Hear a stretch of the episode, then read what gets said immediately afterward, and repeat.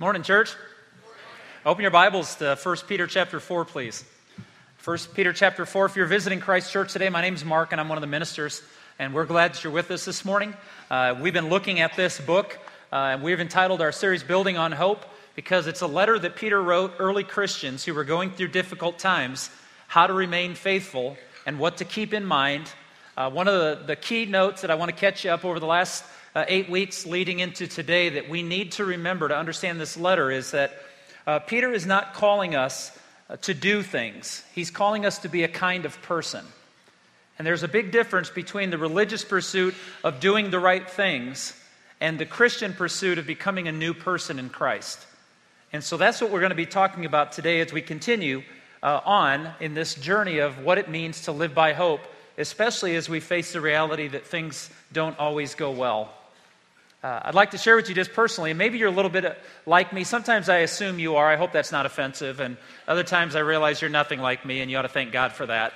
And, uh, but in my lifetime, I've realized whenever I've been challenged or threatened, and I thought about that this week, certain things in my life uh, that have been difficult to face. The first time my dad put me in a roller coaster with him by challenging me to say, to be a big boy. And I got in a roller coaster, and they strapped that bar over my chest and put the seatbelt around me, and about halfway up the incline, I wanted out. And I told myself these words This won't last forever. It can't.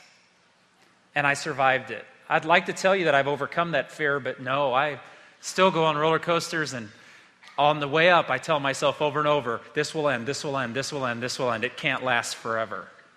When I get the first time I ever sat in a dentist office and he pulled out a needle the length of my body and told me to relax. This won't last forever. First time a doctor wanted to give me a shot and asked me where I wanted it, my leg or my arm, and I looked and said, my mom. and uh, he stuck me anyway. Punishments. My father said, Mark, lay over my lap. I'd been warned, and I knew this was coming. And I knew I was going to get three or four swats and an explanation between each one of them. And I kept telling myself, this can't last forever. I remember football two days, showing up in August when the ground is hot at 8 in the morning. There's no real grass, it's all weeds that survived, and the coach is not in a good mood because he doesn't want to be there either. And I remember telling myself, at the end of this day, I'm going to get to go home and take a cold shower and eat good food. This can't last forever. Are you with me on that? Have you had those moments where you've told yourself when it gets tough, I, I can get through this because this is only, only for a moment. It's going to be hard, but it's a moment. then as I get older, I become a little more sentimental because the truth is there are certain things in my life that I have to say this won't last forever, and that makes me sad. It doesn't give me strength. I think about the fact that I won't last forever, and that sometimes makes me sad. Other times it makes me very happy. Uh, you know, whenever I look at how much I owe people, I say, I won't be here forever. Maybe I'll win this game. And then other times I see people having a good time and I see my kids being growing older and I think, think about having grandchildren and I, I get sad that I won't be here forever. Or when I look and my son took off in January to go with CIY and he travels with them doing some production stuff and he's learning how to do that and they're very gracious to let him. And he took off in January and he's probably been in our house maybe 30 days from January through August.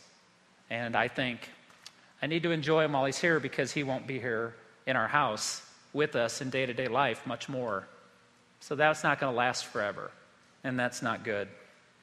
I think about friendships I've had that were very close to me, and we're still close, but we just don't have time together or conversations. We're not doing life together, and those don't always last forever. I don't mean to be melancholy, but I want us to understand that the statement, this won't last forever, gets us through tough times, and it also reminds us of valuable times, doesn't it, church?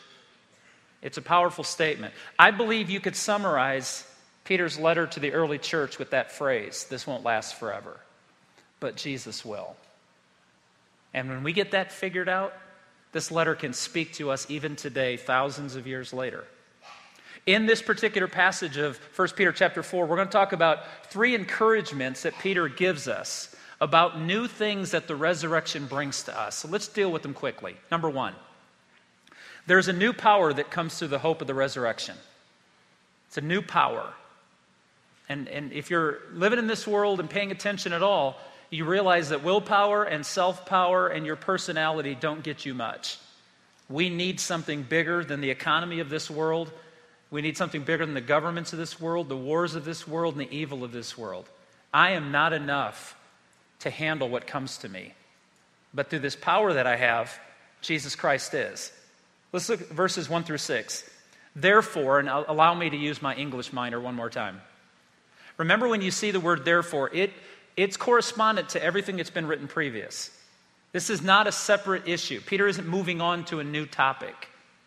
He's writing to them and saying, From all the things that I've told you so far over the last eight weeks, therefore, since Christ suffered in his body, arm yourselves also with the same attitude, because he who has suffered in his body is done with sin.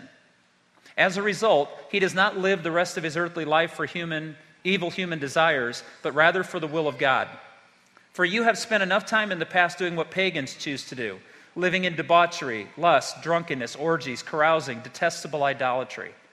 They think it strange that you do not plunge with them into the same flood of dissipation, and they heap abuse on you. But they will have to give account to him who is ready to judge the living and the dead. For this is the reason the gospel was preached even to those who are now dead, so that they might be judged according to men in regard to the body, but live according to God in regard to the spirit. It's a pretty intense passage, but if we can make two steps to understand this, I think we'll be okay. First of all, just a little bit of insight going into this. Please understand when we talk about suffering, to try to avoid suffering is natural. There's nothing ungodly about trying not to avoid going through a period of suffering. But we must understand that you can't avoid all of it.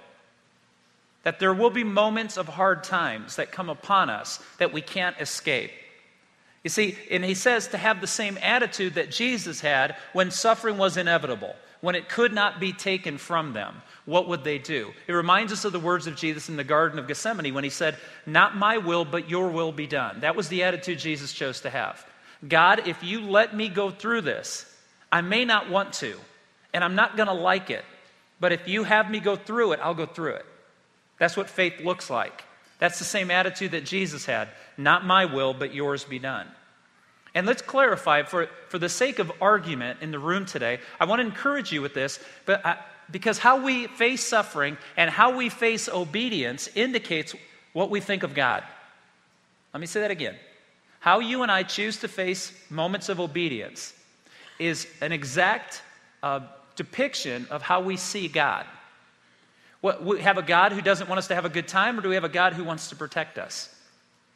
You see, whenever God says, You must do this, He's not trying to take our will from us. He's not giving us busy work. God doesn't say, I want you to go to a certain mountain five times a day and say these things over and over and over again so you don't get in trouble.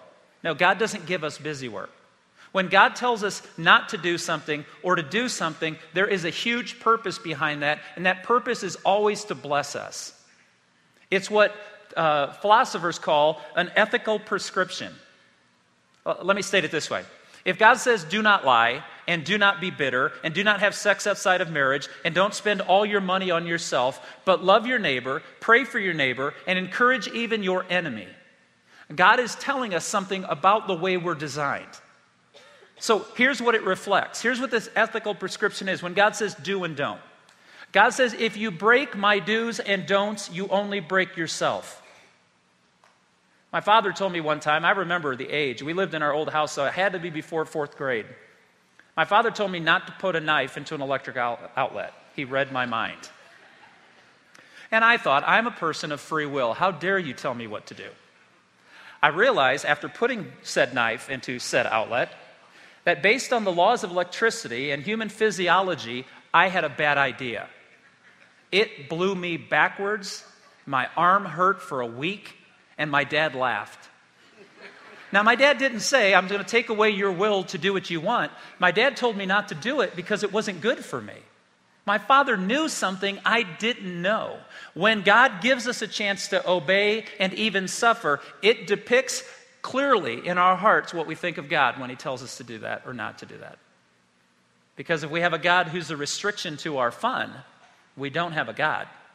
We have a genie that we rub the lamp and He gives us what we want. But if we really want a God, we have a God who says, I'm going to even allow you to suffer so that I can make you into the person you desire to be. Continuing in verse 1, he, Peter even has a unique phrase. He says, He who suffers is done with sin. Uh, what does he mean there? I, I want to be cautious. I, am not trying to come down on the church today. I'm a part of this. I, I live in the same reality. But a lot of us say, I don't want to suffer. Yeah, nobody wants to suffer. But God says, even if I let you suffer, there's a purpose, which we're going to show at the end of this chapter. There's a purpose for your suffering. But here's what, what Peter's telling us if we should suffer and suffer well with God, that our appetite for sin is diminished. There's something that God does through the joy of suffering and the completion of it that reduces our appetite for sin. Now, many of us say, I don't know if I believe that. And if I can be so direct, let me respond to that theoretical question. I don't know if I believe that. The reason you don't know if you believe it is because you've not suffered. You've probably abandoned every chance to suffer. You've probably escaped from suffering to pleasure.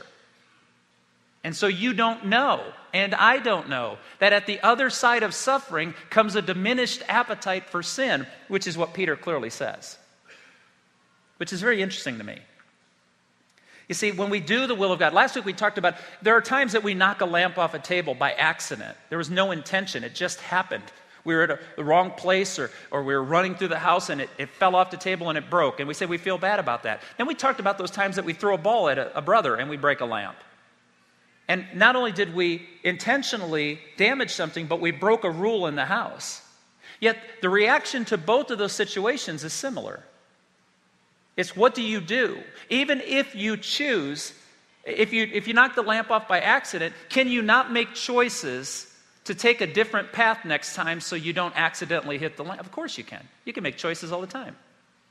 And if you threw the ball at your brother in anger and you broke the lamp, violating two rules don't break mom's lamp and don't try to kill your brother, can you make choices from that to repent and live differently? This is what Peter's saying. That if you want your appetite for sin diminished, then do the things of the Lord, even if it causes you to suffer, because He can diminish your appetite by teaching you the real joy and lasting pleasure of being holy. In verse 3, he gives examples of public, blatant acts of immorality. He says, living in debauchery, lust, drunkenness, orgies, carousing, and detestable idolatry. Notice that those aren't hidden sins. Those are those public sins that you do where you say, There is no right and wrong. If it makes me feel good, I'll do whatever I want. And Peter says, Do you notice that the world gets, gets violent when you stand up to that behavior and say it's wrong? Have we all noticed it today? If you tell someone that what they want to do that brings them pleasure is not right, that it can cost you your job, and in some parts of the world, your life, how dare you tell someone they can't live this way? Peter said, Be aware that the appetite for sin is fed by sin, and the appetite for sin is diminished by holiness. So that's why he's calling us to live this new life with this new power the power of the resurrection, the power to overcome. That those that will be judged by Jesus, the living and the dead, that we live with the new power that he gives us to overcome ourselves. Let's jump to the next one briefly. Not only is there new power, there's new life. And I think it's distinct what Peter does here for us in verses 7 through 9. He says, The end of all things is near. Therefore, be clear minded and self controlled so that you can pray. Above all, love each other deeply because love covers over a multitude of sins. Offer hospitality to one another without grumbling. Because of the chance of the restored kingdom, Peter says, because of the power of the resurrection and all the things that I've been telling you, he says, understand the end is near. And let me rephrase that this won't last forever. And now he's saying this. The this is what? Our lives. Many of us are, are throwing away the eternal to have the right now. And Peter's warning us be aware, these are the last days that, that our king is going to return and, ju- and judge the living and the dead. So I love what he tells us. He tells us three things here. Number one, be clear minded and self controlled so you can pray. Think about the choices you're making in the last days. I think about it all the time. When Alex was a little peanut running around the house, I thought of the number of years we're going to have him in the house and how much fun it's going to be to see him grow up and play Little League and go to school and do all the things kids do. And I looked at it. Now he's, he's going to be 21. And pretty soon he's going to be coming home and he's going to be talking to me about an apartment and a budget and where he goes after school and which jobs should he take and and I, I just become depressed. But I have to start thinking now the opportunities I have with my son, I need to cherish and, and value and use well. I need to be clear minded and self controlled. But Peter says one of the reasons we do this is so we can pray. Now, please understand, we're going to talk about prayer this coming spring, but prayer is not an obligation. If you feel like, oh, I got to pray, don't. If, if you are at home and, and you said to your spouse, oh, we have to talk, how would that go? Some of you do. How did that go? You don't. If you, if you talk to your spouse or your children to the same delight that you speak to God in prayer, what kind of relationship would you have? None. So it's not an obligation, it's an opportunity. And Peter says these are the last days. Talk to God because, whether we like it or not, our spiritual vitality is directly correlated to how much we pray. If you're not talking with God, you're doing it yourself. If you're not in submission to God, you're a lone ranger and you are primed to be picked off. We'll talk about that next week. Prayer is not an obligation, it's a powerful opportunity. In fact, I wonder when Peter wrote these words if he didn't remind himself of what was said in the Garden of Eden that night when Jesus said to him, Watch and pray lest you enter into temptation. The spirit indeed is willing, but the flesh is weak. Peter had to have heard those words when he told us to pray and to be clear minded and sober. Second, he tells us to love each other, which isn't surprising in verse 8. It's not surprising at all that we're to love each other. John, uh, they tell stories of when John was, uh, was trapped in the Isle of Patmos, the Apostle John, that he was such an old man that he could hardly hold himself up. And they would hold him up and they would say, Give us the word of the Lord. And John would repeat these words over and over. Not a senile old man. He had boiled it down to its core love one another. Say, John, what does the Lord want from us? There's a new command I give you love one another. It doesn't surprise us at all that that's what we would hear. But Peter's telling us to love one another even when we're persecuted and times are hard. Why? In verse 8, because love covers over a multitude of sins. And I want to, I want to be really clear with this verse. Love doesn't ignore a multitude of sins. Love doesn't say, because I love you, what you're doing is okay. Love covers over a multitude of sins because it forgives, because it encourages, because it strengthens. Read 1 Corinthians 13 and apply that to the person that you love the most and the least, and it can be applied both ways. But see, it doesn't justify or condone sin, it forgives sin and it encourages holiness in life. And then Peter tells us to offer hospitality to one another without grumbling. The word hospitality means to use what I have for another's needs. Hospitality doesn't mean just have friends over and eat. It means to give your food away to those who may never invite you back to dinner. It means to take of the generosity of our God and offer it to others. Did you notice that when it comes to the new life, that everything that Peter tells us to do in the new life isn't about us, it's about everybody else? To pray, to love, to be hospitable and generous. Doesn't it just sound like the new life? The same life that Jesus lived, to have the same attitude that he had? To live that out. If you look at the early church in the book of Acts, it talks about what the early church did. They were famous even uh, with their enemies' awareness. They were famous for giving what they had to anybody who had a need and not worrying about whether or not their needs were met because God would provide that too. It just sounds like the way we're supposed to live. In contrast to all the spirit of selfishness and our human desire to protect what we have, the new life causes us to be other centric. It, it's about us it's not about me. And I, I jokingly said this first hour, and I'll try it again. If your heart says, mine, you're two years old and need to grow up. You, you, we are. It's mine. I've worked for it. I've earned it. I have the right. You're correct. You're correct. You're correct, but you're not righteous. Because Jesus said, All I have. He gave up everything he had, all the best parts of heaven to come to the worst parts of earth for you and me so that we would have something and that we would have something to offer. Which takes me to the third point today. It's a new power, the power of the resurrection, to live losing the appetite for sin so that we can live a new life for others. And this brings us to a new ministry of hope. Verses 10 and following, the longest section of chapter 4 is really a reoccurring message where Peter's looping back and forth and keeps reminding us of what he's told us. He said each one should use whatever gift he has received to uh, serve others, faithfully administering God's grace in its various forms. If anyone speaks, he should do so as one speaking the very words of God. If anyone serves, he should do it with the strength God provides, so that in all things God may be praised through Jesus Christ. To him be the glory and the power forever and ever. Amen. A couple of brief points here. It's a simple text. Peter says what Paul said and what Jesus said. Jesus said, There was a man who went away on a trip and he left one person five, another person two, and another person one. He gave them these things to take care of. Jesus said, Every one of us has been gifted. Apostle Paul says, Everyone has been given a spiritual gift. Peter says, Every one of us, notice here, he says, Every one of us has been gift. Use whatever gift he has received. Why do we have, why did we receive these gifts? To bless others. And how do we bless others? By faithfully administering God's grace. I learned this a long time ago. I remember it was sixth grade, junior high Sunday school, uh, a guy named Bill Fusick. I love Bill Fusick for a lot of reasons. Every year on your birthday, he gave you silver dollars equal to the amount of your age.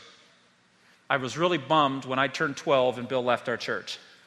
I was making coin on that guy and he left. But I loved Bill because Bill was the first guy who used to, he used to say this all the time. I think he only had one sermon and it always sounded like this Every gift God's ever given you is meant to be given away, including your life. I've never forgotten that since the time I was in sixth grade. Every gift that God's ever given me was not meant to be kept, but meant to be given away, including my life. And I don't know where Bill got that sermon, but it's worth preaching. Because this is exactly what Peter says. God has gifted us. And in verse 11, he tells us the, the reason behind our, our ministry. If anyone speaks, he should do it as one speaking the very words of God. If anyone serves, he should do it with the strength God provides, so that in all things God may be praised through Jesus Christ. It's not about me, it's not about you, it's about us. And we're about him. Do you notice the equation? It's you and me for him. And that equation changes lives, and it changes futures, and it changes generations and nations. That when the church realizes it, and Christians understand this new ministry we have, that to Him be the glory and power forever. It's not about building big churches and having fancy celebrity speakers. It's not about being the best. It's about being real and legitimate and faithful and honest and loving and generous. And when the church does that, it's Jesus' church. So we need to be careful that we call ourselves Christ Church. What we need to live that out to its fullest and watch what God does. So, in light of being prayerful, loving, generous, gift sharing people, Peter cautions us at the conclusion here. He says, Dear friends, do not be surprised at the painful trial you are suffering, as though something strange were happening to you. But rejoice that you participate in the sufferings of Christ, so that you may be overjoyed when his glory is revealed. If you are insulted because of the name of Christ, you are blessed for the Spirit of glory and of God rests on you. If you suffer, it should not be as a murderer or a thief or any other kind of criminal or even as a meddler. However, if you suffer as a Christian, do not be ashamed, but praise God that you bear that name. For it is time for judgment to begin with the family of God. And if it begins with us, what will be the outcome of those who do not obey the gospel of God? And if it is hard for the righteous to be saved, what will become of the ungodly and the sinner? So then, those who suffer according to God's will should commit themselves to their faithful Creator and continue to do good. Peter is telling them this this won't last forever. It won't. And if it's God's will, notice that he doesn't say every one of us suffers, but if you suffer for the kingdom, if it is God's will for you to go through a period of suffering, remember that it won't last forever, but he will. Christians, I said this about two or three weeks ago, and I want to be careful that you don't think I'm picking. Some of you smile and go, I know who you're talking about. Well, you can put a name and a face to however you want to do this. But I need to warn you, as one of the pastors of this church, as a shepherd overseeing this flock, we need to say this clearly. You can listen to some poor theology today that will tell you that if you are faithful enough, the love of God and the beauty of God and the favor of God will shine on you every moment of your life. That God wants you to be rich and healthy and to have no problems. And if you have enough faith, God can do that for you. But I need to tell you this my Bible says that the early church suffered because they had faith, not because they didn't. So don't buy the lie that if your life is good, God is good. And don't buy the lie that if you have tough times, it's because you've done something wrong. No, it's because you have faith. Peter says, Don't be surprised when the world jumps down your throat for standing up for what's true. So, when preachers want to preach that if you follow God, everything works out, then God owes Jesus an apology. Because he died a homeless man with nothing and not a friend to surround him. So I tend to believe my Bible teaches me something different. The early Christians suffered because of their faith, not because of the lack of it. And so to trust God is a scary proposition. Let's go all the way back to chapter 1. Let's remember where we started in this letter. Peter said, In this you greatly rejoice, though now for a little while you may have had to suffer grief and all kinds of trials. Your faith, which is of greater worth than gold, refined by fire, may prove genuine and result in praise, glory, and honor. Peter's used two expressions throughout this letter. He's called them painful trials, and he's called them purifying fire. we know why the image of fire is used in Scripture because you can take something that's a composite and you can put it in fire, and those things that are valuable will stay alive in the fire, and those things that are worthless will be burned away in the fire. That's what suffering is. That's Peter's picture. God is running you through a fire, and all the things in your life and your character that you don't need are going to melt away, but all the things that are of God are going to stand forever. God is with us in the fire. So he gives us three encouragements, and I'd like to end this way this morning. In verse 12, he tells us, Don't be surprised when life's hard. Now remember, there's times life's hard because we threw the ball and broke the lamp. And then there are times that life's hard because life's just hard. And the light is not welcomed in a dark world. I love the fact that Peter tells us, he doesn't say don't grieve. He doesn't say don't hurt. He says, he doesn't say even don't flinch. He says stay faithful. Don't be surprised. I don't believe we'll ever handle suffering if you're surprised by it. This is why he told us to be clear minded and sober in our thinking, to remember that this won't last forever. I, I remember so many times our coach getting mad at us at a football game and down, everybody down. I hate that term. And then I'm going to put my face when I'm sweating like a pig in the hot Indiana soil with no grass and every time I exhaled, that dust blew back in my face. And I remember over and over, but I knew why my coach put me through that. So I would be tougher and better and in better physical condition to compete. Don't be surprised when God strengthens you for the opposition. It's what God does because He loves us. Second thing, in verse 17, He tells us to obey. And again, I want to be a pastor, and I want to tell you why I'm going to tell you what I say here these next few moments. When you go through trouble, all of us have the tendency to stop doing the right things and just coil up in a ball and quit.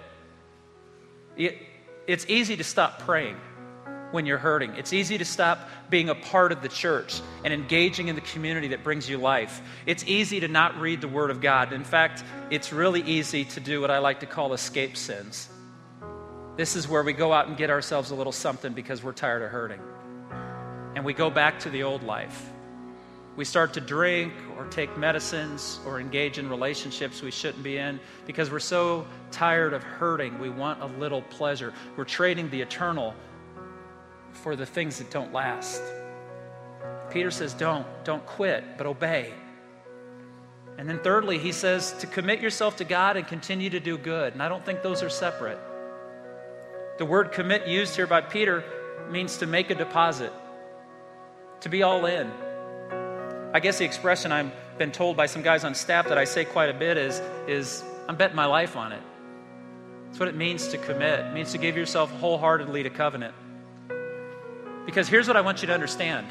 When we may have to suffer for the kingdom of heaven, remember that Jesus suffered socially. He had no friends who stood with him in his worst moment in life. Jesus suffered physically more than any other humans ever suffered. And Jesus suffered spiritually because our sins on him caused God to turn his face away. For the first time in his existence, from the beginning of all time, Jesus and God were separate. So here's the beauty of this. When you suffer and wonder, does God understand? He's the only person who does. And he looks at you and he says, I do know what you're going through. You see, here's a God who, when he sees the suffering, says, Remember, this won't last forever, but I will. And my love and my mercy and my grace will wipe every tear from your eye, every regret, every fear. Some of the worst moments of our life, we get through it by saying, This won't last forever. It can't. It can't. This has got to end eventually. And some of our best moments in life are saddened by the fact that I need to enjoy it while I have it because this can't last forever either. So I need to ask you a question this morning. Around this room are four tables with lamps lit on them. And people are going there in just a moment to meet with you, to encourage you, to pray with you. If you need someone to pray with you this morning, or, or you want to get in to this life with Jesus and you don't even know where to begin, don't be embarrassed. If you leave here ignorant, it's a choice. But you can know what the Bible desires of you. By, as we sing in a moment, go to these tables. Or if that makes you uncomfortable, after the service, go to one of these tables and find someone there and say, I have a question. I need to be prayed with. Can you help me? We'd love to do that for you. Because this life won't last forever. But our time with God in eternity will. So, which is worth investing in? Which is worth giving ourselves to? Because should we hold on to the hope in Jesus Christ, His resurrection becomes our resurrection, and together we learn to live the life we're supposed to live. Let's stand together.